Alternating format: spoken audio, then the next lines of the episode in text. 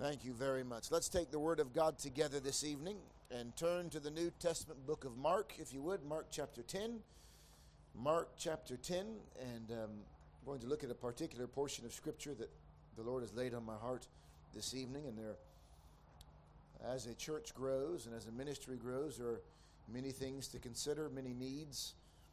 And one of those particular needs is, is for those who would serve uh, with those who are already serving in leadership.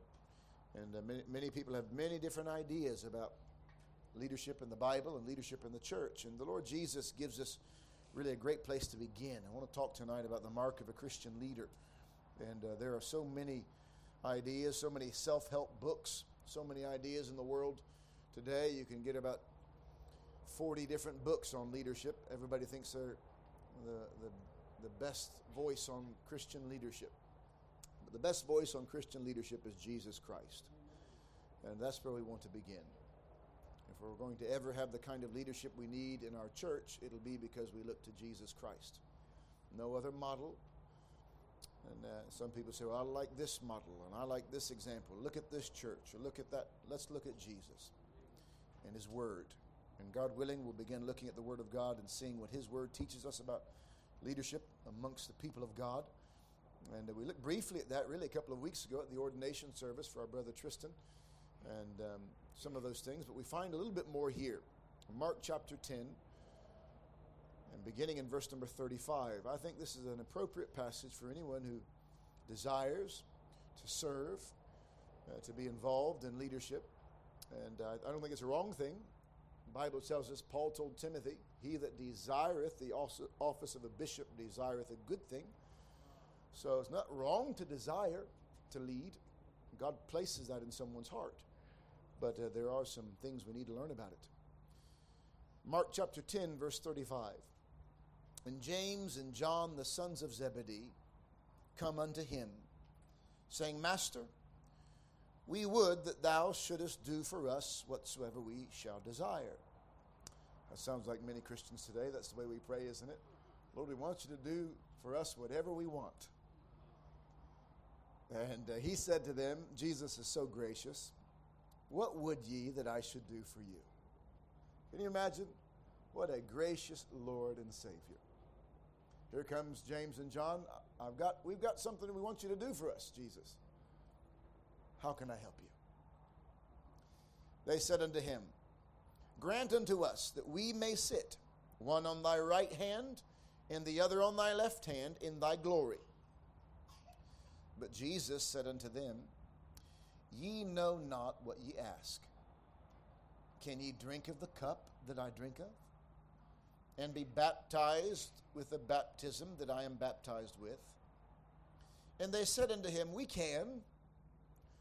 And Jesus said unto them, Ye shall indeed drink of the cup that I drink of, and with the baptism that I am baptized withal shall ye be baptized.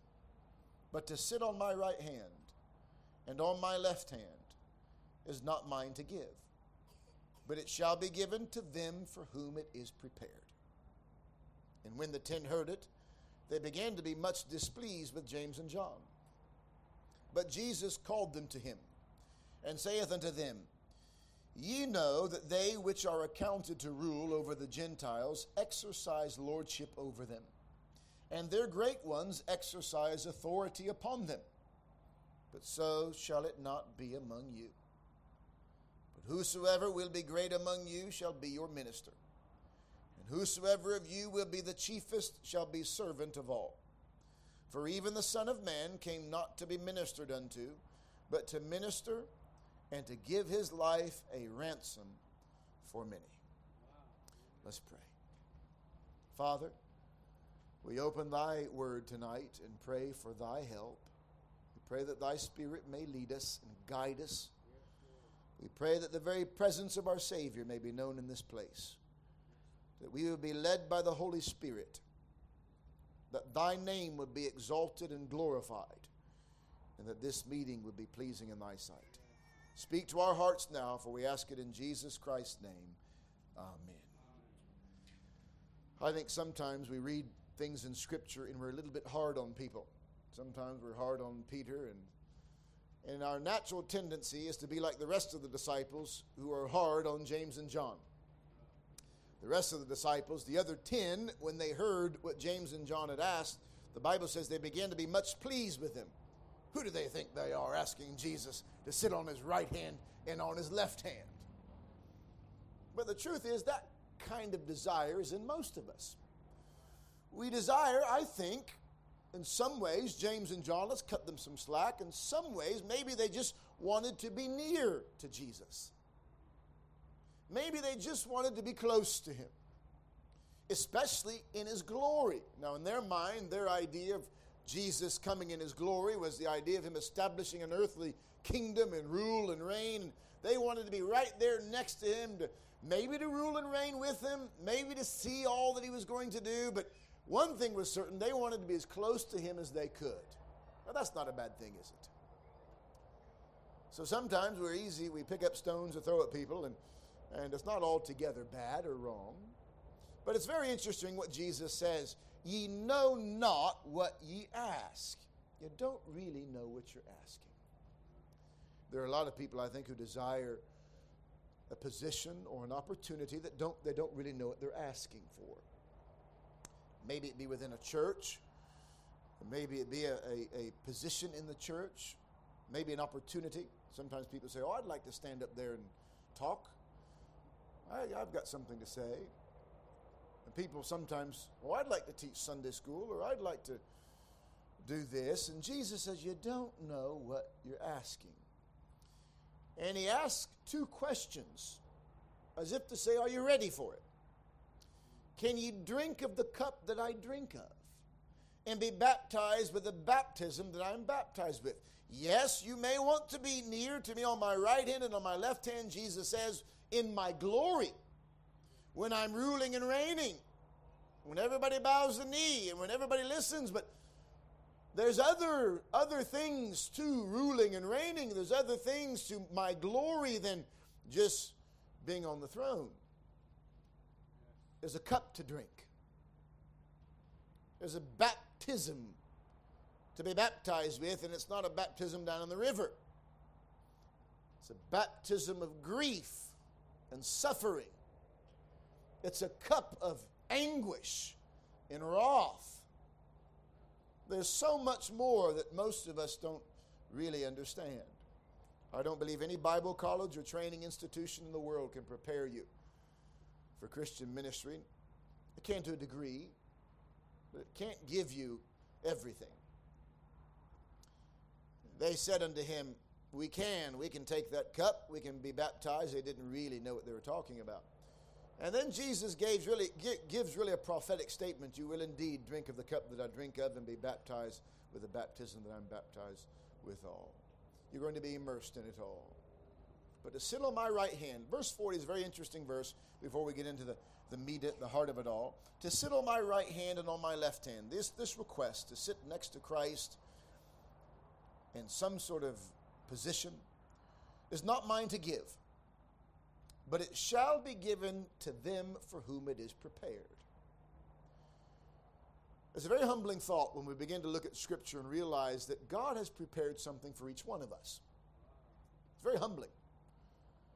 Each one of us, God has prepared something for. He's prepared for you a place. We read in uh, the book of John I go to prepare a place for you in heaven. That's encouraging. But He's also prepared a place for you in His service, in His kingdom. I don't know what your place is, but He has a place for you. And until you find that place, you are never really quite settled. Until you find what it is that God has prepared for you, you really struggle trying to find your place, trying to find where you belong and where you fit. But He does have a place for you. And with that place comes a gifting. He gifts you for what He's called you to do. Scriptures tell us that very plainly and very clearly in the, in the letters to the Corinthian church. So there's a gifting for each one of us. And each gift is different. The Bible says in 1 Corinthians chapter 12, there are diversities of gifts, verse number 4, but the same Spirit. There are differences of administrations, ministries, but the same Lord. And there are diversities of operations, but it is the same God which worketh all and all. Then it goes on to give a list of these things. But the manifestation of the Spirit is given to every man to profit withal. For to one is given by the Spirit the word of wisdom, to another the word of knowledge by the same Spirit, to another faith by the same Spirit, to another the gifts of healing by the same Spirit, to another the working of miracles, to another prophecy, to another discerning of spirits, to another divers kinds of tongues, to another the interpretation of tongues. But all these worketh that one and the self same Spirit, dividing to every man severally as he will. However, God wants, he gives. He does give to everyone. The Bible says, To all these worketh that one and self same Spirit, dividing to every man severally as he will. For the body, as the body is one, and hath many members, and all the members of that one body, being many, are one body, so also is Christ. For by one Spirit are we all baptized into one body, whether we be Jews or Gentiles, whether we be bond or free. It had been made, all made to drink into one Spirit, for the body is not one member, but meant many. And if the foot shall say, Because I am not the hand, I am not of the body, is it therefore not of the body? And if the ear shall say, Because I'm not the eye, I am not of the body, is it therefore not of the body? If the whole body were an eye, well, then where were the hearing? If the whole body were hearing, then where were the smelling? But now hath God set the members, every one of them, in the body as it hath pleased him. Would you look here for a moment? God's put you in this body because it's pleased him and He's put you in your place. as a place prepared for you in a way that would please Him the most. But sometimes we're more interested in what would please us, that we miss the calling that God has for us. The scriptures go on. If they were all one member, then where were the body? If we were all hands, then where's the body? But now are they many members, but yet one body. The eye cannot say to the hand, I have no need of thee nor again the head to the feet, I have no need of you. Nay, much more those members of the body which seem to be more feeble are necessary. I love this. Every once in a while, we look around and say, maybe you look at yourself and say, I, I can't preach, I can't sing, I can't play the piano, I can't teach Sunday school, I, I'm, I can't do anything. But the Bible says, much more the members which seem to be more feeble are necessary. You are needed. Now, that's not just some flowery talk that Christians give to make people feel good. That's Bible. That's God's Word. You are needed. And those members of the body which we think to be less honorable, upon these we bestow more abundant honor and our uncomely parts have more abundant comeliness. For our comely parts have no need, but God hath tempered the body together, having given more abundant honor to that part which lacked, that there should be no schism, no division in the body, but that the members should have the same care one for another. And whether one member suffer, all the members suffer with it. I think we've had a privilege of being a part of something like that recently or one member be honored, all the members rejoice with it. Now ye are the body of Christ, and members in particular. The last few verses deal especially, look at this. God and God has set some in the church. First, apostles, secondarily, prophets, thirdly, teachers, after that, miracles, then gifts of healing, helps, government, diversities of tongues. Are all apostles? No. Are all prophets? No. Are all teachers? Are all workers of miracles? Have all the gifts of healing? Do all speak with tongues? Do all interpret? But covet earnestly the best gifts. And yet show I unto you a more excellent way. And the more excellent way that he shows is chapter 13, which is love. The most excellent way of all is love. And we begin to realize when thinking about leadership in a church that leadership has less to do with a title and a position of authority, less to do with that and more to do with who the person is, more to do with love and how that person can better serve the body. So Jesus says again, it's given to those for whom it is prepared. And then we get into it. Let's open it up. Verse 42, if you would, of Mark chapter 10. Jesus, what he does is he compares the way that the world looks at leadership and the way that God looks at it. He compares, really very briefly, the way that the world looks at leadership and the way that God does. Ye know, in verse 42, that they which are accounted to rule over Gentiles, lost people, exercise lordship over them, and their great ones exercise authority upon them. But so shall it not be among you. But whosoever will be great among you shall be your minister, and whosoever of you will be the chiefest shall be servant of all. Let's talk about these two different ways of leading in the world today. The first, they which are accounted to rule over the Gentiles. The second, whosoever will be great among you. Look at the difference. Rule over you or be great amongst you. There's a difference. The leadership of the world is a ruling over, where the leadership in the church is a serving amongst. It's different. The leadership of the world is three things we're told in this one verse. They rule over. The word rule literally to be first, to reign over, to be the top dog. I can remember when my father first came out of prison when I was a teenager and he started going to a local church. He started bringing the family uh, to that church. There was a minister there with a lovely, lovely heart. I can still remember. Uh, I can remember that one of the first nights my father came out of prison and came home. Uh, that minister came with his wife to visit our family, and he came with a uh, a loaf of home baked homemade bread and a jar of homemade jam, and a lovely gesture. Wanted to be there, and he had been visiting my father in prison and and speaking to my father about salvation, and and the minister really had a tender heart, and I never forgot it. I still don't forget it to this day he, he and his wife left that church a few years later, and, and another man took the past, pastorship of the church, and he was a CEO of a local business. The trouble was, he began to run the church that way. But a church is not an organization. And sometimes we think, we look at people and think that would be a good leader. Because we think they've got the character traits, they could run a business, and they got, no, no, no. God doesn't look like that. Just because you can rule over a company and just because you're successful over a business doesn't mean you can lead a flock. They rule over, reign over as a king on a throne.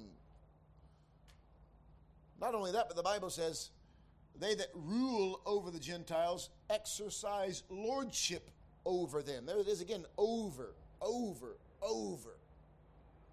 Exercise lordship means you subjugate, you, you exercise dominion, you exercise it. Well, if you exercise, what's that mean? You use it. You use your authority, you use your power put people beneath you. You have dominion and power.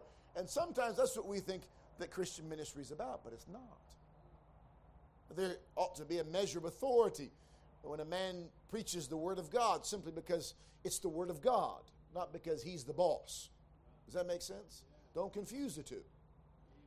There should be a measure of authority. We don't need any more mealy mouthed preachers and uh, little soft footed fellas. We, we need men who can preach with authority, who say, This is God's word. We're not budging on it, not compromising on it. But that's only because it's God's word. They can speak with authority because it's God's word, not because they're exercising lordship over top of someone. The third thing that Jesus says about the leadership of the world they rule over, they exercise lordship over, and they exercise authority upon. I mean, they have full privilege over people. Jesus spoke about hirelings and false prophets. Ezekiel and the Old Testament prophets warned against false pastors and shepherds. Tommy was speaking about this the other day. He's been reading in the Old Testament prophets about about these false shepherds, pastors that that's what a, a pastor is a shepherd who have fleeced the flock, who've robbed from the flock. They've taken full privilege over them. We see a lot of that today, don't we? Send your money in here and do this. And, and uh, that is the way the world views leadership. Well, I'm the boss. I, have, I can do that because I'm the boss. I'm going to take full privilege because I have the authority and I have the opportunity. But Jesus says in the same conversation, but so shall it not be among you. That should never, ever be the way we lead. If you have a Sunday school class, it shouldn't be the way you lead it. If you have a ministry, the homeless outreach that you're leading in, it shouldn't be the way you lead it. If you have a Bible study that you're leading, it shouldn't be the way that it's leaded. If you're a Christian man, these principles still apply in your own home. They apply in your home, they apply in your place of employment. You ought to be differently minded about life. So shall it not be among you. But whosoever will be great. Now, listen to the words that Jesus used because this is really what James and John are thinking. This is what the disciples are thinking. We want to be great. And by the way, it's not wrong to desire to be great as long as you desire it for the glory of God.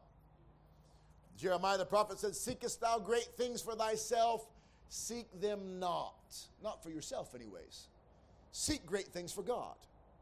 Is it wrong to seek great things? Is it wrong to wish that all of Oxford were turned upside down with the gospel? Of course not. That's a great thing, isn't it? And we ought to desire it. We ought to wish it and seek it. Nothing wrong with that. Jesus says, Whosoever will be great among you. He says in verse 44, Whosoever will be the chiefest among you. Great, chiefest. Those are words that we should want and desire to attain to. But whosoever, the Bible says in verse 43, will be great among you shall be your servant. Leadership in the church amongst God's people is amongst the people. Whosoever will be great among you, not over you, among you. Christian leadership is not about lording over. It's not about having a position and a title to flaunt over people or a badge to wear. I'm a greeter. Instead, it's about being amongst people. Even look at the life of Jesus Christ. He was God in flesh. He is God. Did he lord it over everybody when he came? He was born in a stable. Could have been born in the Taj Mahal or the, the greatest palace in the world, but he was born amongst animals and poor people making their journey. He was raised, he was born in a little no name town and raised in a no name town that was despised and looked down upon by all his people. That's the way he was. He chose intentionally to be born that way, to be raised that way, to live that way. The Son of Man hath nowhere to put his head at night. The man said to him, I'll go with you, Jesus, anywhere you want, where, anywhere you go, I'll go with you. And Jesus said, That's fine. Foxes have holes and birds of the air have nests, but I've got nowhere to live. He lived amongst the people. And he ministered amongst them. Whosoever will be great among you shall be your minister. Now let's talk about that word. That word minister literally is diakonos. It's the same word that we eventually get the word deacon from later on in the New Testament. Now, just because every time you find the word diakonos in the New Testament doesn't mean they had the position or title of deacon. So don't get too excited. It simply means a servant. That's what it means. Whosoever of you will be great among you shall be your minister. And that word literally means to run errands, to wait on tables, to be an attendant. Now, Jesus is talking about those who are the greatest. Now, here's what we do we say, well, you know, deacons, they're not quite as important. Well, that's the same word here. And Jesus says, the great ones amongst you are servants. They don't care to be lifted up high and pampered. They wish to run errands for you. They wish to attend to your needs. They wish to wait on you. Those are the great ones amongst you. Those are the great ones. Not only that, they shall be ministers among you, and whosoever of you will be the chiefest. That word chiefest means foremost, number one. You don't need me to explain that. You know what a chief is. Sometimes we say there's too many chiefs and not enough Indians. A chief is number one, foremost. Whosoever of you will be the chiefest shall be servant of all. Well, the opposite is true in the eyes of the world. The world measures greatness by how many people serve you. Well, that boy, he's really successful. He's got 100 employees. He gives commands out to 100 people. Look how important he is. And sometimes we view ministry like that. Ooh, he's very important. No, no, no.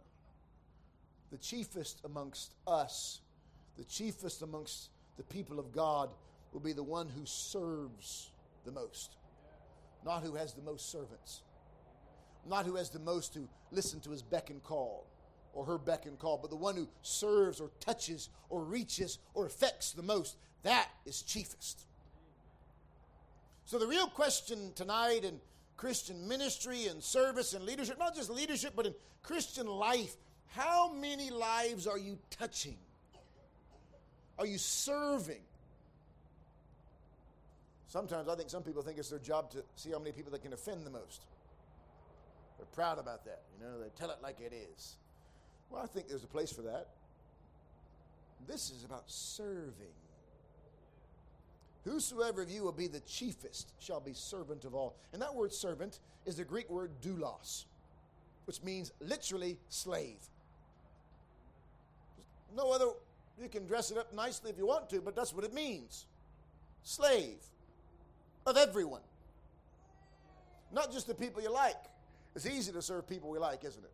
I like Johnny Rooney. I wouldn't mind helping him out if he needed anything at any time. I'd be more than happy to, to drive a million miles to help him. I love him. But there may be somebody that aggravates me a little bit that I I'm not so eager to help. And Jesus says, servant of all. Not just the ones you like, not just the people you get on with, not just the people you love, but a servant of all. That'll be the greatest. And if you and I are ever going to make a difference in eternity, ever going to make a difference in this world, it'll be because we have served more people yes. than ever imaginable. Amen. The measure of greatness is not about how many people serve you, but how many people you serve. Who are you reaching? Now, the thing I love about this the most is that Jesus gives us an example. So he, he compares the two the, the idea of leadership in the world and the idea of leadership in his eyes. And then he gives us an example just in case we got it wrong. And he says in verse 45 For even the Son of Man came not to be ministered unto, but to minister and to give his life a ransom for many even the Son of Man. Now, even, even the, the, the, title he chooses for himself shows his humility. Even the title he gives for himself, he could have said, even the Messiah came not to be ministered to, or even the Savior of the world. He could have used that because that was used of another, another place. Even the Son of God. Or how about even God? Because he is God. But instead, even the Son of Man. Some people believe that was his favorite title for himself Son of Man. Even the Son of Man came not to be ministered to. Jesus did not leave heaven to come here to be served. He came here on a mission. He served, he is served, being served day and night in heaven. He was being served for all eternity past by the angels and created beings in heaven. He was being served. He did not need to leave heaven to come here to be served. He left heaven to come here to serve you. And you and I didn't even love him. That's our example. This is our example of what Christian leadership ought to be, what Christian life ought to be, serving people, even those who don't even love us. And two examples, two further clarifications for even the Son of Man came not to be ministered unto, but to minister and to give his life. Two qualifying marks of a leader amongst the people of God. He came to minister, that's to serve with a purpose and intention to serve. I was talking to a brother recently. He's a, he's a young man in Christian ministry. He's now pastoring a church uh, in the United States of America.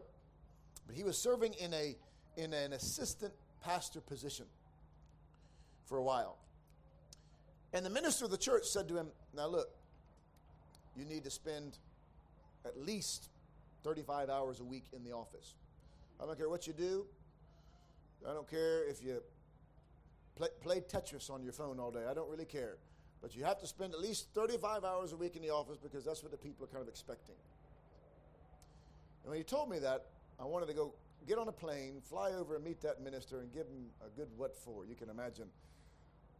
That was his idea of what ministry was. But Jesus said the Son of Man came with a purpose that's to serve. His purpose was not to sit behind a desk and push a pencil, his purpose was to serve. Serve. Now, the greatest need that people have is for their souls to be fed, to be dealt with, to be ministered to, to be served. That's the greatest work that any believer can be involved in. But it's not just that. We see that with the life of Christ, but that's first and foremost. He came to serve. The intention and the purpose of a minister or a child of God ought to be intentionally to serve, not to be served, not to get anything, not to get something in return. Serve. And the other part of it, the Son of Man came not to be ministered unto, but to minister and to give his life. He didn't come to take, he came to give. He didn't come so he could be hailed the great, uh, mighty King of Kings and Lord of Lords. He will be one day, and he knows that. But his first coming was not for that purpose. His first coming was to give. Give. And there shall be a reward. No doubt about it. There shall be a, a reward for those who serve and minister and labor and give their lives for the Lord and to his people. There will be reward in heaven, but that's not why we do it. We come with a purpose to serve and to give. He came to give his life a ransom for many. I love that's very, very vivid and explicit. That that very clear the way that's described a ransom, meaning you were being held hostage, and he gave his life as the ransom to release you. Gave his life to set you free. And this is exactly the pattern that Jesus Christ sets forth at the very beginning at the very early establishing, you can think of the local church. The local church, we believe, was empowered in the day of Pentecost and the Holy Spirit descended upon them. But the Lord Jesus was preparing, already paving the way. He speaks about, remember Matthew, he speaks about the, uh, if there's a problem amongst the church, and he, he's preparing the disciples for this idea of the assembly of the body, preparing them all along the way. And no doubt about it, this was intentionally given to prepare those apostles, those disciples, and for many, many centuries to come, the people of God. The Son of Man came not to be ministered unto, but to minister and to give his life a ransom for many. I don't know about you, but sometimes, if I'm not careful, the old flesh and the old man wants to get something out of it all. Well, I don't deserve to be talked to like that. We think we're a little bit more special than we are. Well, hold on just a moment now. What, what shall I get? Remember what Peter said to Jesus? What shall we have therefore? Peter said, Lord, we've left everything. we and they did literally left their homes and their jobs and they, they left everything. And they said to Jesus, What shall we have therefore? Because we've left everything. We gave our lives. We left everything. What shall we have? That's the natural temptation, isn't it? But there is a promise. In fact, Jesus gives that very special promise. In fact, the previous previous few verses, same chapter. Verse 29 Verily I say unto you, there is no man that, hath, that has left house, or brethren, or sisters, or father, or mother, or wife, or children, or lands, for my sake and the gospel's, but he shall receive a hundredfold now and this time houses, and brethren, and sisters, and mothers, and children, and lands with persecutions, and in the world to come, eternal life. There's a promise that if you give your life, come to minister, to serve, and to give your life, there's a promise of a hundredfold. You can never outgive God. You can never give too much. But I'm telling you, we are living in a society, in an era, a day and age where people are more concerned about getting than they are about giving. They're more concerned with what they can get out of people than they are about what they can give. And you'll never be of any use to God until you get to the place when you realize it's not about me getting, it's about me giving. Giving my life, giving my time, giving my heart, giving it all. That's what Christian ministry is about. The word minister means servant. And may God strike me dead the day I stop serving. And may He not allow a single man to lead in any capacity of this church or ministry who doesn't realize the call to serve. Serve and give his life a ransom for many.